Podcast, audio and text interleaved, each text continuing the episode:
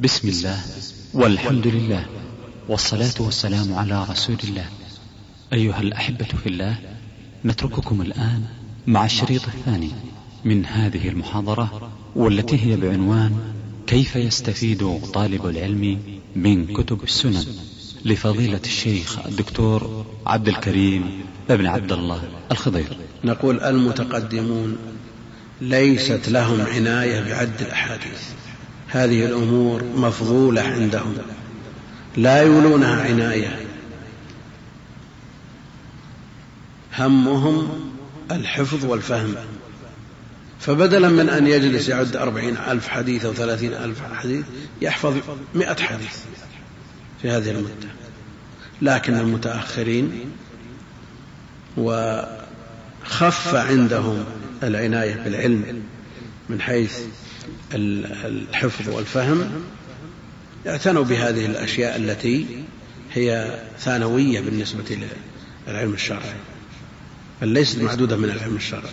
كونك تعد الأحاديث واحد اثنين ثلاثة أربعة عدد الأبواب عدد شو النتيجة؟ وصل الحد عند المتأخرين الترف العلمي إلى أن جاء شخص وعد حروف بعض الكتب. الحروف وهذا حصل لشخص من اليمن أشكل عليه القراءة في تفسير الجلالين. هل يقرأ بطهارة أو ما يحتاج إلى وضوء؟ لأن الحكم من الغالب فعد أحاديث التفسير حروف التفسير وحروف القرآن. فقال إلى المزمل العدد واحد. من المدثر إلى آخر القرآن زاد التفسير قليلا. فانحلت عنده المشكلة صار الغالب تفسير. صار يقرأ في تفسير الجلالين من غير طهارة. هل يعنى المتقدمون بمثل هذه الأمور؟ أبدا. ما يهمهم نشوف الكتاب مجلد كبير فيه ألف حديث ألفين حديث. وبعدين نعم. العوام يقولون الغالب عن صديق نعم. وش ما يضير يعني المهم أنه كتاب محفوظ بين الدفتين ما يحتاج إلى أن نعده. بدلا من أن تعد واحد اثنين ثلاثة تأخذ لك يوم احفظ لك كمية من الأحاديث هذه عنايته. مقصود أن المسند من أهم كتب السنة وأجمعها وهو مرتب على المسانيد. والمسند في عرف أهل العلم الكتاب الذي يرتب على ترتيب الرواة من الصحابة على ترتيب الرواة من الصحابة. في المسند أحاديث أبي بكر الصديق أحاديث عمر أحاديث عثمان أحاديث علي وهكذا إلى آخر العشرة إلى آخر آه، البدريين إلى آخر كذا. كل له طريقة في ترتيبه لكن يجمع أحاديث الصحابي الواحد تحت ترجمته ولكونه يجمع أحاديث الراوي من غير تمييز جاءت رتبة المسانيد دون رتبة السنن. لماذا؟ لأن مؤلف السنن يترجم بحكم شرعي. باب تحريم كذا باب وجوب كذا. فهو يترجم بحكم شرعي وهو ينتقي للاستدلال على هذا الحكم بأقوى ما يجد. بخلاف من يترجم بترجمة صحابي. الآن إذا ترجم باب وجوب على سبيل المثال عيادة المريض. لا بد أن يأتي بأقوى ما يجد مما يؤيد هذا الحكم. لكن إذا قال حديث أبي بكر الصديق هل يحتاج أن يأتي بأقوى ما رواه الصديق؟ لا ما يلزم. المهم هذه الحديث مروية من طريق الصديق رضي الله عنه. ولذا تأخرت رتبة المسانيد عن رتبة السنن ولذا يقول الحافظ العراقي رحمه الله تعالى ودونها في رتبة ما جعل على المسانيد فيدعى الجفلا كمسند الطيالسي وأحمد وعده للدارمي انتقد مسند الإمام أحمد. كتاب عظيم وهو أطول المسانيد باستثناء مسند بقي الذي لم يوجد بل هو أطول الكتب المتداولة في السنة. وهو كتاب عظيم. شرطه كما قرر شيخ الإسلام ابن تيمية لا يقل عن شرط أبي داود والخلاف في أحاديثه هل يوجد فيه شيء موضوع ولا لا يوجد. وللحافظ بن حجر كتاب أسماه القول المسدد في الذب عن المسند لأن ابن الجوزي أدخل بعض الأحاديث من المسند في الموضوعات فدافع عنه الحافظ بن حجر وعلى طالب العلم أن يقرأ مقدمة هذا الكتاب. فيها من الأدب وفيها من الاعتراف لأهل الفضل. بالفضل ما ينبغي أن يتأدب عليه طالب العلم. مسند الطيالسي وهو أقدم من مسند الإمام أحمد باعتبار أن الطيالسي متوفى قبل الإمام أحمد 204 والإمام أحمد 241 لكن باعتبار الجامع يونس بن حبيب الراوي عن الطيالسي من أقران الإمام أحمد ومسند الطيالسي في مجلد واحد. أحاديثه ليست بالكثيرة بالنسبة لمسند الإمام أحمد لكنه مسند مشهور معتنى به عند أهل العلم.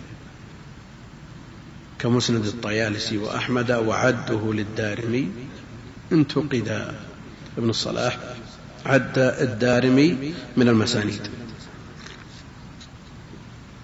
فانتقد في عده للدارمي من المسانيد وهو مرتب على الأبواب. لا يقال أن الحافظ العراقي يريد بالمسانيد المعنى الأعم وهو الأحاديث المروية بالأسانيد كما جاء في تسمية البخاري الجامع الصحيح المسند المختصر من أخبار النبي عليه الصلاة والسلام وأحواله وسننه وأيامه. هذا بالمعنى الأعم لكن هو يتحدث عن المس... الأسانيد المسانيد بالمعنى الاصطلاحي. فانتقد عليه عده الدارمي من المسانيد. اللهم إلا إن كان يريد المسند الذي أشار إليه الخطيب البغدادي في ترجمة الدارمي مما لم يوقف عليه هذا شيء آخر ولعله أراد ذلك. على كل حال المسانيد هذه طريقتها وكيفية الاستفادة منها أن يبحث عن أحاديث كل راو تحت ترجمته. الحديث عندك بترجمة راويه أبو بكر الصديق وتفيد كثيرا إذا عرفت الراوي. إذا عرفت الراوي من الصحابة يفيد تفيدك المسانيد. لكن لا يكون الراوي من المكثرين كأبي هريرة مثلا. تبحث في المسند عن حديث أبي هريرة ما استفدت. طول عليك الوقت. فتلجأ إلى طريقة أخرى. هذه المسانيد. هناك الجوامع. وهي التي تجمع جميع أبواب الدين. تجمع جميع أبواب الدين بخلاف الموطئات والمصنفات والسنن. أبواب الدين كلها ففيها الإيمان وفيها العلم وفيها الطهارة وفيها الصلاة والزكاة وآخر العبادات والمعاملات والمغازي والفتن والدعوات والتوحيد والاعتصام جميع أبواب الدين تجمع في الجوامع. ومن أهمها صحيح البخاري الجامع الصحيح للإمام البخاري والجامع الصحيح للإمام مسلم والجامع أو جامع الترمذي. هذه أهم الجوامع وفيها جميع ما يحتاجه طالب العلم من أبواب الدين. والكلام عن الصحيحين لا ينتهي. الآن الزبدة جت وظن الوقت بعد. ها؟ عطلت بالمقدمة. كيف؟ بس أنا تمهيد توطئة المقدمة. مقدمة توطئة يحتاجها طالب العلم. يقول هذا هل صحيح ما ذكر من وجود مسند بقي بن مخلد في برلين من قرأ في مقدمة تحفة الأحوذي قال لم يفقد من كتب السنة شيء. كل الكتب بخطوط الأئمة كل ما تريد مسيل اللعاب يسمونه. كل ما تريد. تجد المسند بخط عبد الله بن الإمام محمد وعليه خطوط الأئمة من بعده وكذا وكذا في الخزانة الجرمانية وكل خذ من أمثلة كثيرة جدا بخطوط الأئمة. لكن الواقع أين الأمة عن هذه الكتب؟ وهذا يقول هذا صحيح. وذكر مسند بقي مخلد في الخزانة الجرمانية ألمانيا. وين؟ فتحت أبواب ألمانيا وسوارها ودخلها الناس وبحثوا ما وجدوا وجدوا شيء يسير لكن على مستوى ما ذكر ما هو صحيح. نعود إلى الجوامع والكلام عن الجوامع يطول لأنها تضم أعظم كتب السنة وهو الصحيحان. هما الصحيحان صحيح البخاري وصحيح مسلم. وكلام أهل العلم في المفاضلة بينهما كلام معروف والجمهور على أن البخاري أصح. أول من صنف في الصحيح محمد وخص بالترجيح ومسلم بعد وبعض الغرب مع أبي علي فضلوا ذا لو نفع. فصحيح البخاري أصح الكتب عند جمهور العلماء. أصح الكتب بعد كتاب الله عز وجل. يليه صحيح مسلم. بعض المغاربة مع أبي علي النيسابوري فضلوا صحيح مسلم. لكن الواقع يرد ذلك فالصحيح أو الأصح في صحيح البخاري أكثر. ودليل ذلك أن الأحاديث المنتقدة في صحيح البخاري أقل. الرواة المنتقدون في صحيح البخاري أقل من المنتقدين في صحيح مسلم. وإن كان الانتقاد في الغالب لا حظ له من النظر لكن حديث لم ينتقد البتة ما هو مثل حديث ينتقد. وراو لم ينتقد البتة ليس مثل راوي لم ينتقد. وإن كان الانتقاد ضعيف. الأمر الثاني إمامة البخاري. الإمام البخاري له يد طولة في هذا الشأن. إمام الحفاظ ومسلم تلميذه وخريجه. حتى قال الدار قطني وغيره لولا البخاري ما راح مسلم ولا جاء. فإذا نظرنا إلى واقع الكتابين وجدنا الراجح قول الجمهور. وصحيح البخاري أصح والحديث المنتقد فيه الأحاديث المنتقدة فيه أقل والرواة المنتقدون فيه أقل فهو أرجح. المغاربة منهم بن حزم فضلوا صحيح مسلم. لأنه ليس فيه بعد الخطبة إلا حديث السرد. الحديث سرد. ما في ولا تراجم ما في باب كذا كتاب كذا. ولا فيه آثار إلا القليل النادر. فالبخاري مملوء بالتراجم والآثار من أقوال الصحابة والتابعين وفيه المعلقات. فيه ألف وثلاثمائة وأربعين حديث معلق. يعني حذفت أسانيدها أو بعض أسانيدها. بينما صحيح مسلم ليس فيه آثار إلا القليل النادر وليس فيه تراجم والمعلقات التي فيه عدتها أربعة عشر حديثا كلها موصولة في صحيح مسلم. إلا واحد موصول في البخاري. إذا لسنا بحاجة إلى بحث معلقات مسلم. يعني وجود هذه المعلقات في صحيح مسلم مؤثر ولا غير مؤثر؟ غير مؤثر لأن كلها موصولة في الصحيح نفسه سوى واحد موصول في البخاري. البخاري عنده 1340 حديث معلق بمعنى أنه حذفت أوائل أسانيدها وكلها موصولة في الصحيح سوى مئة وستين أو مئة وتسعة وخمسين. هذه هي محل البحث. وهي على قسمين لأن منها ما صدر بصيغة الجزم ومنها ما صدر بصيغة التمرين. فما صدر بصيغة الجزم مضمون ومصحح إلى من علق عنه لأن البخاري ضمن من حذف. ما دام جزم بنسبته إلى راو من رواته فإنه قد ضمن من حذف ويبقى النظر في من أبرز من رجال الإسناد. ما صدر بصيغة التمريض منه ما هو صحيح على شرطه ومنه ما هو صحيح على شرط غيره ومنه ما ضعيف. لكن الضعيف الذي ضعفه شديد ينبه عليه الإمام البخاري. يروى عن أبي هريرة لا يتطوع الإمام في مكانه ولم يصح. ينبه عليه الإمام رحمة الله عليه.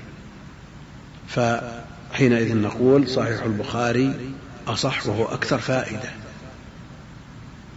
لأن الفقه في تراجم البخاري والإمام البخاري في الاستنباط من أفقه الناس وأدقهم وأغزرهم. مسلم ما في تراجم يجمع لك الأحاديث نعم له طريقة في الاختيار وله طريقة في السياق له طريقة في ترتيب الأسانيد والمتون بارع في هذا الباب لكن ليس له فقه. فقهه في طريقة في صناعة السياق سياق المتون والأسانيد. هنا يكون فقه مسلم ومن هنا رجع. تشاجر قوم في البخاري ومسلم لدي وقالوا أي ذين تقدم وقلت لقد فاق البخاري صحة وفاق في حسن صناعة مسلم.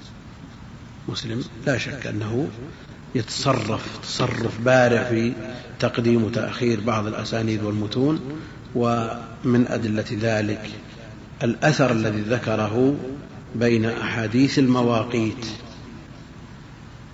مما لا علاقة له بالمواقيت. لما ذكر هذه الأسانيد التي برع رواتها في سياقها وأبدع في ترتيبها قال وقال يحيى بن أبي كثير لا يستطاع العلم براحة الجسم.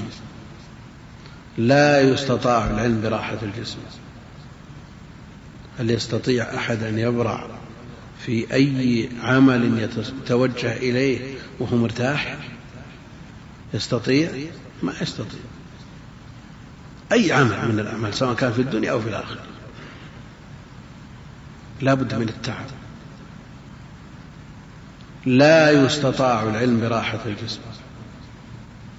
وطلاب العلم وهم على فرشهم وعلى اصطلاح بعض المشايخ يقول آه، شو نقول الكلمة يعني في الملاحق هذه حقت البيوت جالسين يسولفون بيحصلون العلم بهالآلات والإنترنت والأشرطة. ومع ذلك من لا يعتني بالعلم لا يعان ولا على سماع الأشرطة ما يعان. الشاهد الشاهد حاصل. الذي يريد أن يرتاح ويسمع في فراشه أو في الملحق جالسين يسولف مع زملائه فإنه في الغالب لا يعان ولا على السماع. وكان هذا كما قال يحيى ابن أبي كثير لا يستطاع العلم براحة الجسم لا بد من التعب. فإذا تقرر هذا فصحيح البخاري أصح وعناية الأمة به أكثر. شرح الشروح التي لا حصر لها ولا, ولا يزال يشرح إلى الآن. وقد يقول طالب العلم مئات الشروح كيف أختار؟ البخاري له مئات الشروح. كيف أختار؟ إذا تركته يختار احتار. نقول من بين هذه الشروح شروح معروفة بني بعضها على بعض. أن يتجاوز شرح الخطابي وشرح ابن بطال والشروح الأخرى حتى نصل إلى شرح الكرماني شرح لطيف ونفيس وفيه فوائد وفيه طرائف تحبب طالب العلم في القراءة وفيه أوهام. فيه أوهام لم يترك من أجلها. ولذا تجد كل الشراح يقول قال الكرماني قال الكرماني. أحد ينسب وأحد ما ينسب بعد. قد ينقل عنه بلا نسبة. وله الفضل في ذلك. ثم عاد الله إذا أخطأ وهم تصدوا للرد عليه. كما يقول العامة شعير ماكول مذموم. رحمة الله عليه. لكن يبقى أن الكتاب نفيس ولطيف وفيه هذه الأوهام. ومن يعلم من الأوهام من من يخلق ويكفيه أن كل من جاء بعده اعتمد عليه. هناك شرح. الحافظ بن حجر واعتمد اعتماد كبير على الكرماني وتصدى له بالنقد في كل جميع أوهامه. وشرح الحافظ شرح عظيم نفيس. لا يستغني عنه طالب علم. لا يستغني عنه طالب علم. وش تسوي لهم يا أخي الوقت؟ الوقت ما يسعف الاسئله كثيرة. يا أخي الاسئله كثيرة ما نستوعب. والكلام باقي كثير. لأن الكتب السته ما بعد جات.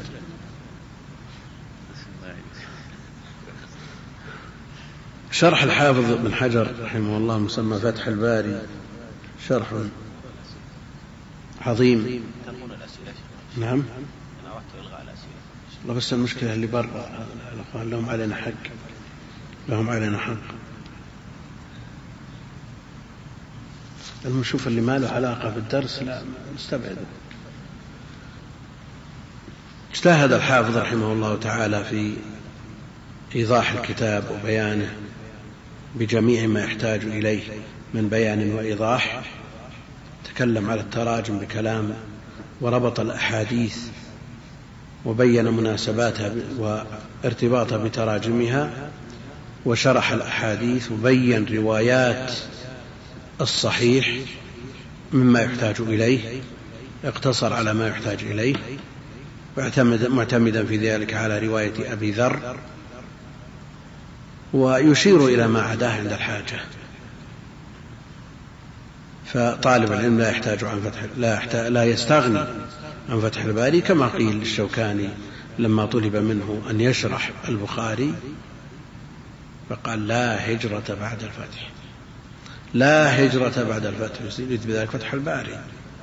ابن خلدون يقول شرح البخاري دين على الأمة لم يوفى بعد. ومعروف أنه قبل الحافظ قبل العيني. يعني لو رأى شرح الحافظ قال وفي الدين. هناك شرح للإمام الحافظ ابن رجب. أشرنا إليه إشارة خفيفة وهو من أمتع الشروح وأنفسها وأنفعها لطالب العلم على أنه لم يكمل لكن لو كمل لكان من العجائب. وهو شرح بنفس السلف معتمد على أقوال السلف الصالح. مجرد عن كل علم دخيل. وهناك شرح للعيني اسمه عمدة القاري. اعتمد اعتماد كبير على فتح الباري وتعقبه بعبارات غير مناسبة ينقل عنه ويتهجم عليه. ومعلوم ما بين الأقران وما يحدث بينهم من منافسة. والله المستعان. وشرح العيني لا سيما في ربعه الأول شرح ماتع نافع جامع مرتب ترتيب بديع مرتب ترتيبا بديعا ثم بعد ذلك في ربعه الثاني اختصر ثم في نصفه الأخير أجمل. بينما شرح الحافظ بن حجر متوازن يشرح الحديث من أول الكتاب إلى آخره بنفس واحد.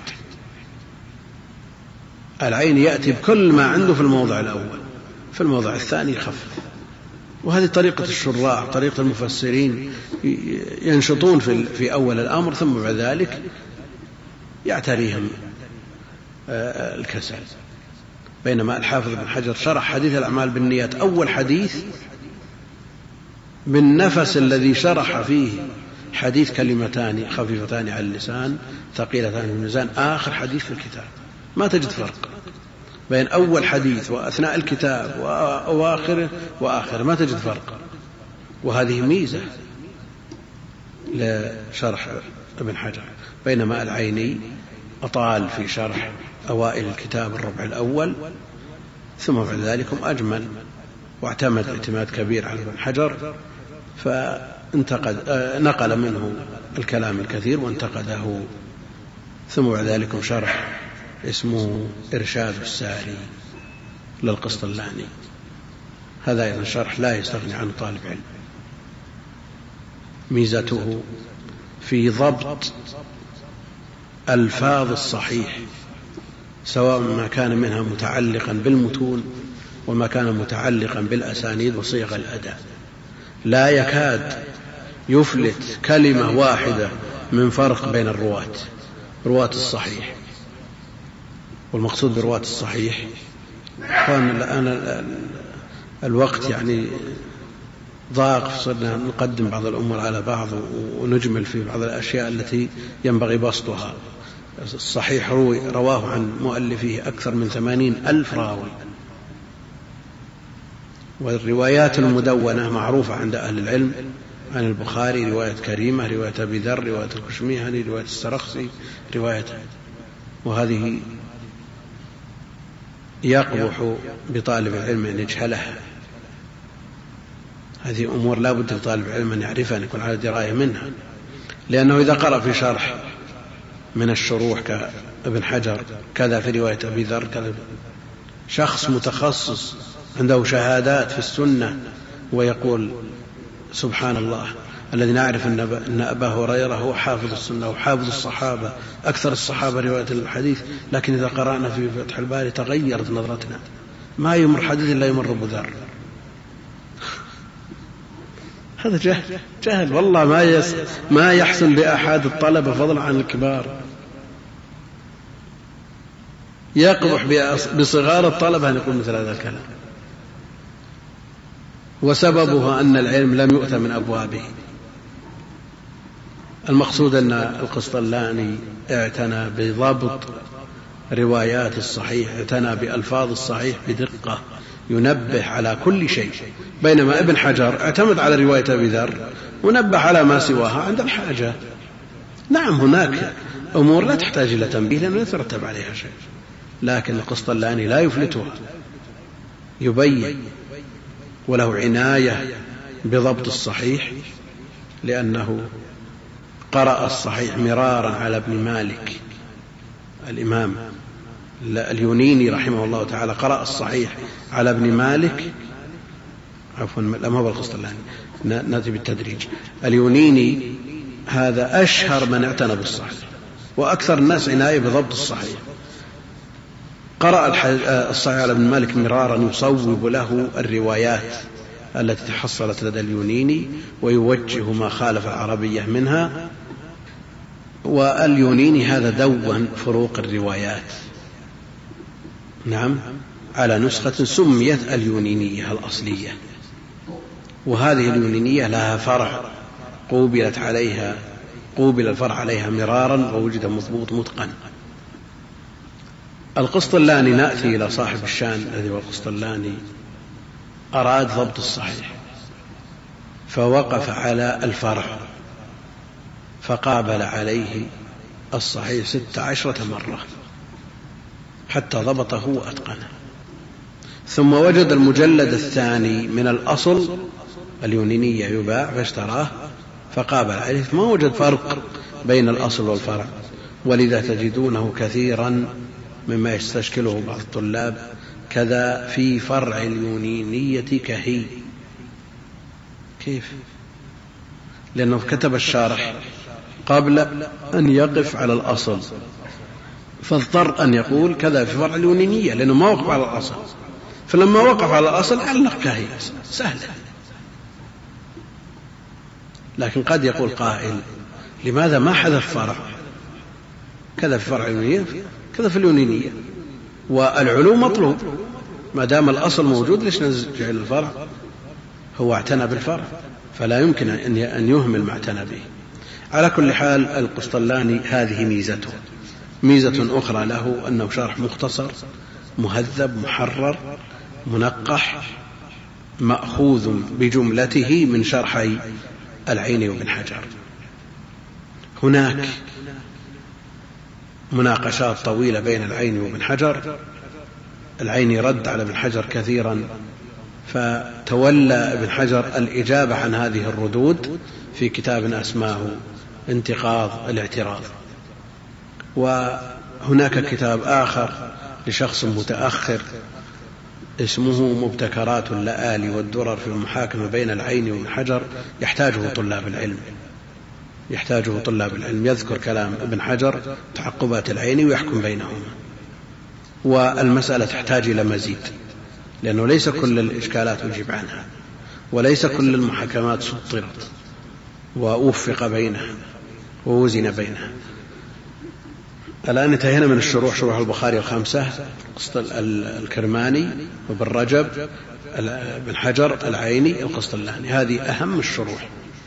وما زال الكتاب بحاجة إلى مزيد عناية وتتبع واستقراء لأن الكتاب بحر. صحيح البخاري كتاب من أعظم الكتب فائدة.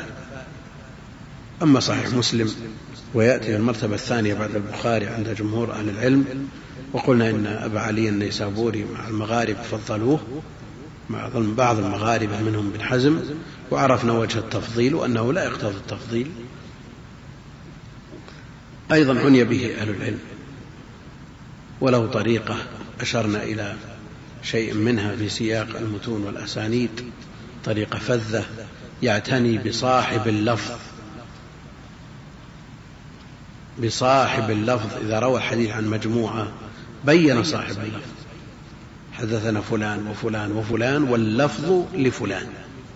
أو حدثنا فلان وفلان وفلان قال فلان وفلان أخبرنا أو قال فلان حدثنا وقال الآخران أخبرنا. والإمام البخاري لا يعتني بهذا لأنه لا يفرق بين تحديث ولا إخبار ولا يبين صاحب اللفظ. ولذا بعض المعاصرين يعتني به لأنه يقول ما دام يعتني بالألفاظ إذا هو أدق من صحيح البخاري. الإمام مسلم ينص على صاحب اللفظ البخاري لا ينص على صاحب اللفظ. حدثنا فلان وفلان ولا يدرى لمن اللفظ. لكن ظهر بالاستقراء أنه إذا روى الحديث عن اثنين فاللفظ لمن؟ للأخير للأخير منهما. وهذه قاعدة أغلبية لأنه بالتجربة وجد ما يخالف هذه القاعدة. نأتي إلى مسألة الدقة. هل ما عرفنا عن صحيح مسلم أو عن مسلم من تحري في سياق المسانيد الأسانيد والمتون يقتضي تفضيله على البخاري في اختيار الألفاظ المتون؟ فنعتني به قبل البخاري ثم نأخذ زوائد البخاري عليه كما يفعله بعضهم. هل هذا يقتضي ذلك؟ أو نقول ومع ذلك نعتني بالبخاري ونحفظ صحيح البخاري ثم بعد ذلك نأخذ زوائد مسلم.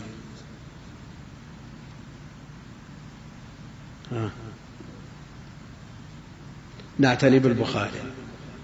كيف جل نقول أن مسلم يعتني بالألفاظ بدقة؟ الإمام مسلم يعتني بألفاظ الرواة التي وصلت إليه. الإمام مسلم يعتني بألفاظ الرواة التي وصلت إليه من طريقه. والبخاري حافظ بل هو أحفظ من مسلم. نعم مسلم صنف كتابه في بلده وبين عنده مع شيوخه والبخاري ألفه وهو من بعيد عن بلده.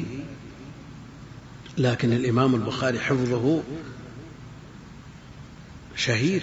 لا يدانيه مسلم ولا يقاربه إذا نقول مسلم اعتنى بالألفاظ التي وصلت إليه من طريق الرواة. والبخاري دون هذه الألفاظ التي وصلته من طريق هؤلاء الرواة من غير أن يبين هذه الدقائق. فالمسألة لا تخلو من تدوين ما وصل إلى البخاري من طريق الرواة ومسلم من طريق الرواة. والرواة في صحيح البخاري ممن يرى جواز الرواية بالمعنى وفي صحيح مسلم يرون جواز الرواية بالمعنى. إذا الفارق ما هو؟ كوني أنبه على أن اللفظ لفلان أو لفلان هو لأحدهما سواء كان في البخاري أو مسلم. كون مسلم نبه لا يعني أن البخاري تصرف في رواية, في رواية الشيوخ. نعم جمع الشيوخ وكونه ما ميز بين رواية هذا أو هذا لا يعني أنه تصرف. فعلى طالب العلم أن يعتني بالبخاري. ثم بعد ذلك يحفظ زوائد مسلم عليه. من الجوامع جامع الترمذي. مسلم نعود إلى شروحه وشروحه متسلسلة. أولها المعلم للمازري وهو كتاب مختصر أملاه إملاء. ثم بعد ذلك للقاضي عياض إكمال المعلم وكتاب فيه فوائد كثيرة. ثم للأبي إكمال إكمال المعلم ثم للسنوسي مكمل إكمال الإكمال سلسلة. وكلها لو جمعت ما جاءت مثل فتح الباري. كل الكتب هذه. إذا أضفنا إليها شرح النووي وشروح مختصرات مسلم كالمفهم للقرطبي أو السراج الوهاج الصديق وغيرها.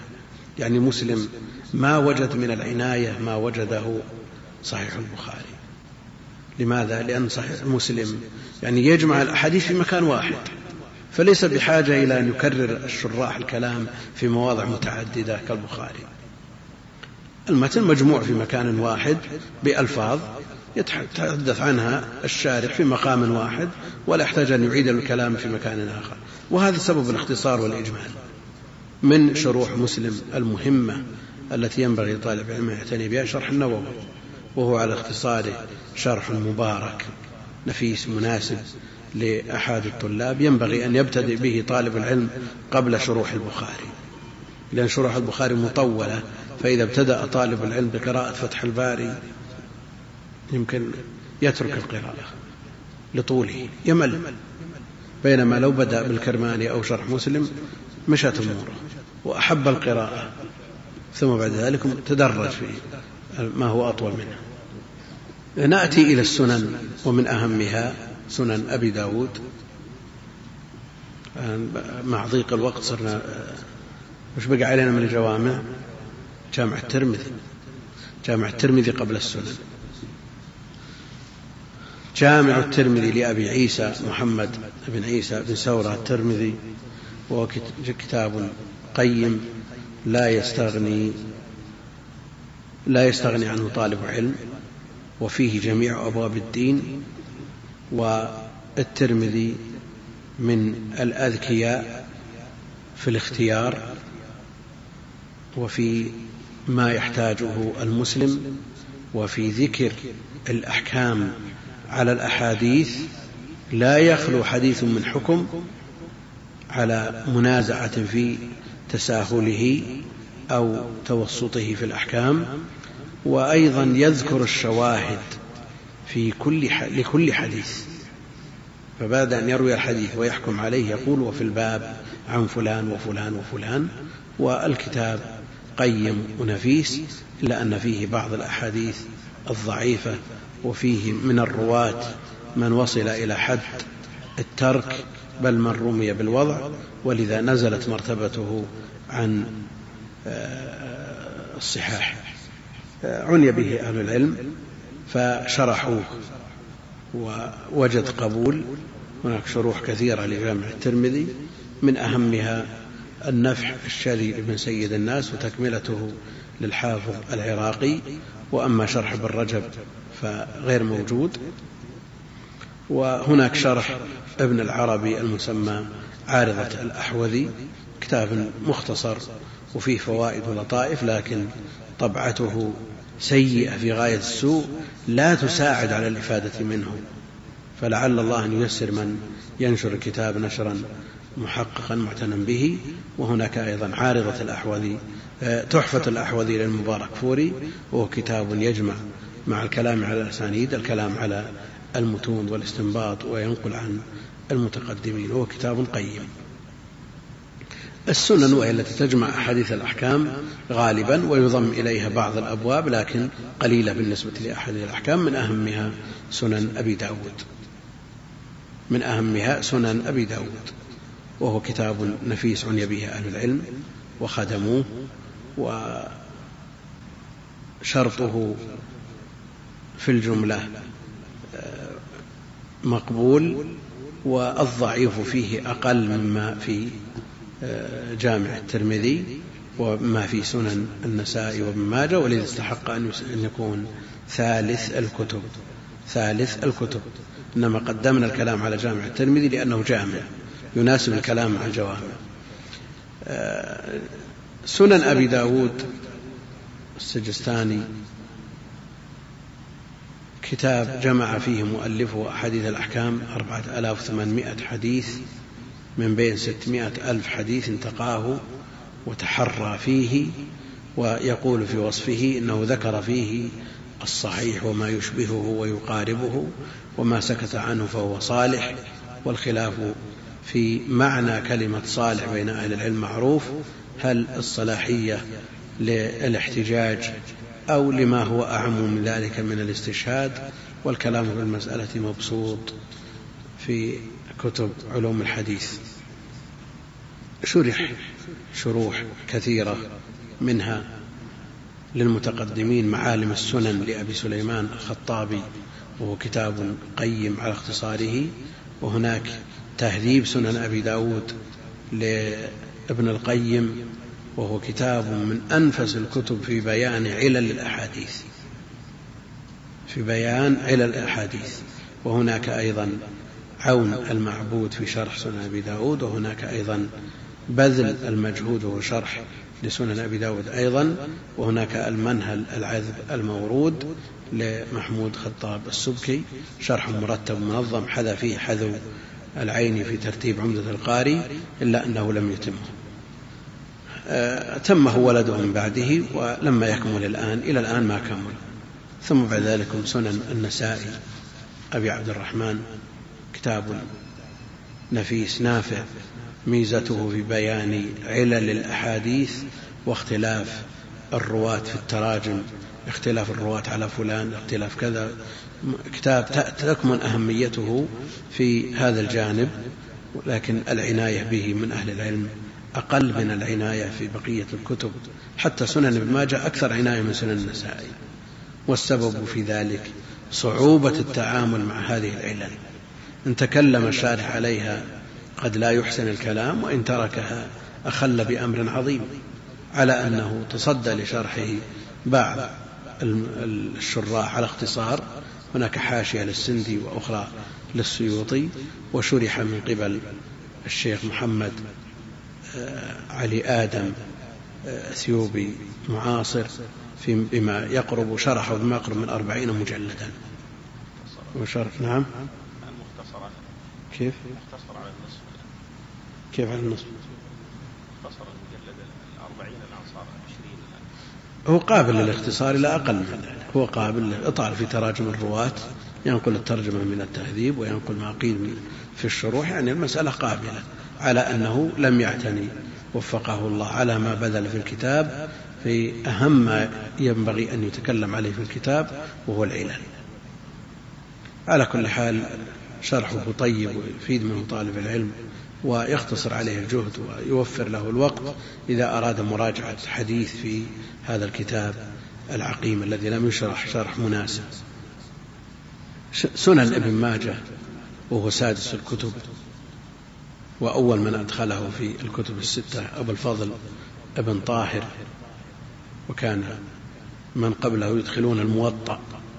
كابن الأثير ورزين في تجريد الأصول يدخلون الموطأ بدله ومنهم من أدخل الدارمي لكن جاء أبو الفضل بن طاهر في, الأطراف وفي شروط الأئمة فأدخل ابن ماجه وتبعه الناس على ذلك. وفيه فوائد وفيه ثلاثيات وفيه عوالي. المقصود أنه كتاب نافع ماتع التكرار فيه قليل وفيه الضعيف كثير. حتى قال القائل أن جميع ما يتفرد به ابن ماجه محكوم عليه بالضعف سواء كان من الرواة أو من الأحاديث لكن هذا الكلام فيه مبالغة. فقد صح من الأحاديث التي تفرد بها ابن ماجه شيء لا بأس به مئات الأحاديث. وعني العلماء بشرحه فهناك شرح لمغلطاه على شرح على السنن سنن ماجه شرح قيم نفيس. وهناك حواشي للسندي ولبعض المعاصرين من الهنود. المقصود أن الكتاب آه، مختوم في الجملة.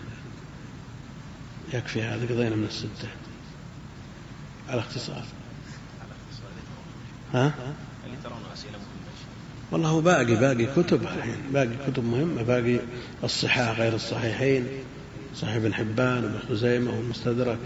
وباقي أيضا جوامع باقي, جوامع مجردة جامع الأصول يحتاج طلاب العلم فيه مجمع الزوائد كتب الزوائد أيضا مهمة وفيه أيضا ما يجمع بين جامع الأصول ومجمع الكتب كثيرة.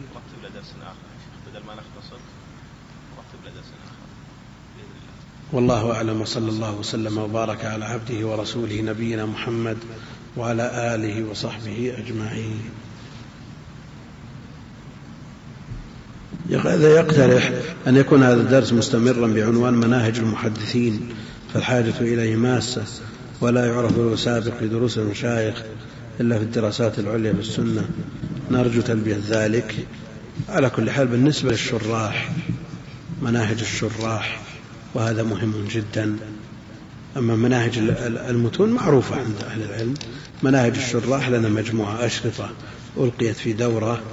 وهي بصدد تفرغ ويزاد عليها وتنشر في كتاب إن شاء الله تعالى. يقول وعدتم بإصدار كتاب في شروح الكتب الستة فأين الكتاب؟ فطلاب العلم محتاجون إليه. من وعد وفي نيته أن يفي وعرض له ما يمنع لا يؤاخذ إن شاء الله تعالى. والمانع قائم. المشاغل كثيرة والدروس متلاحقة والأخوان ما يعذرون والله المستعان ونحن على الوعد إن شاء الله تعالى. يقول أنا مقبل على دورة بعنوان دراسة موسوعية أو موسعة. موسوعية. لا هي مكتوبة السين عليها شدة لكن أصلها موسوعية. موسوعية. في الكتب الستة بما تنصحني الشيخ أثناء هذه الدورة علما بأنها من ثلاثة أسابيع. على كل حال هذه إذا كانت الدورة تحضر أنتم من الكاتب منه صاحب السؤال. إذا كان هذا السائل يريد أن يحضر دورة فعليه أن يطلع على الكتب التي يراد بيان منهجها في كل يوم بيومه. وإن كان هو يريد أن يقيم دورة لغيره فالله يعينه ويسدده ويوفقه. عليه أن يطلع على هذه الكتب قبل الحضور وينتقي من الأمثلة ما يوضح به الطريقة والمنهج وما يحث على قراءة الكتب. لأن الناس نعرف المناهج لكن هل نقرأ؟ هل استفدنا من معرفة المناهج؟ ما استفدنا لأن القصد من بيان المنهج ما يعيننا على قراءة هذه الكتب. يقول إن أنا أريد أن أحفظ بعض الأحاديث النبوية فأيهما أنفع في نظركم؟ الاعتناء بكتب أحاديث الأحكام مثل بلوغ المرام أم الصحيحين؟ الجادة تحفظ المتون المجردة في البداية. المتون المجردة هي الجادة تحفظ في البداية ثم بعد ذلك يرتقي الطالب إلى الكتب المسندة. وهل يبدأ بالصحيحين أو يبدأ بسنن أبي داود والترمذي لأن الفائدة منهما أقرب؟ الأكثر على البدء بالصحيحين. الأكثر البدء بالصحيحين ثم بعد ذلك ما يليهما من السنن والمسانيد. لكن الدهلوي في بستان المحدثين قال يبدأ طالب العلم بالسنن سنن أبي داود والترمذي لأن الفائدة يصل إليها طالب العلم المتوسط بخلاف الصحيحين. ثم بعد ذلك يثني بالصحيحين ثم يثلث بالنسائي وابن ماجه.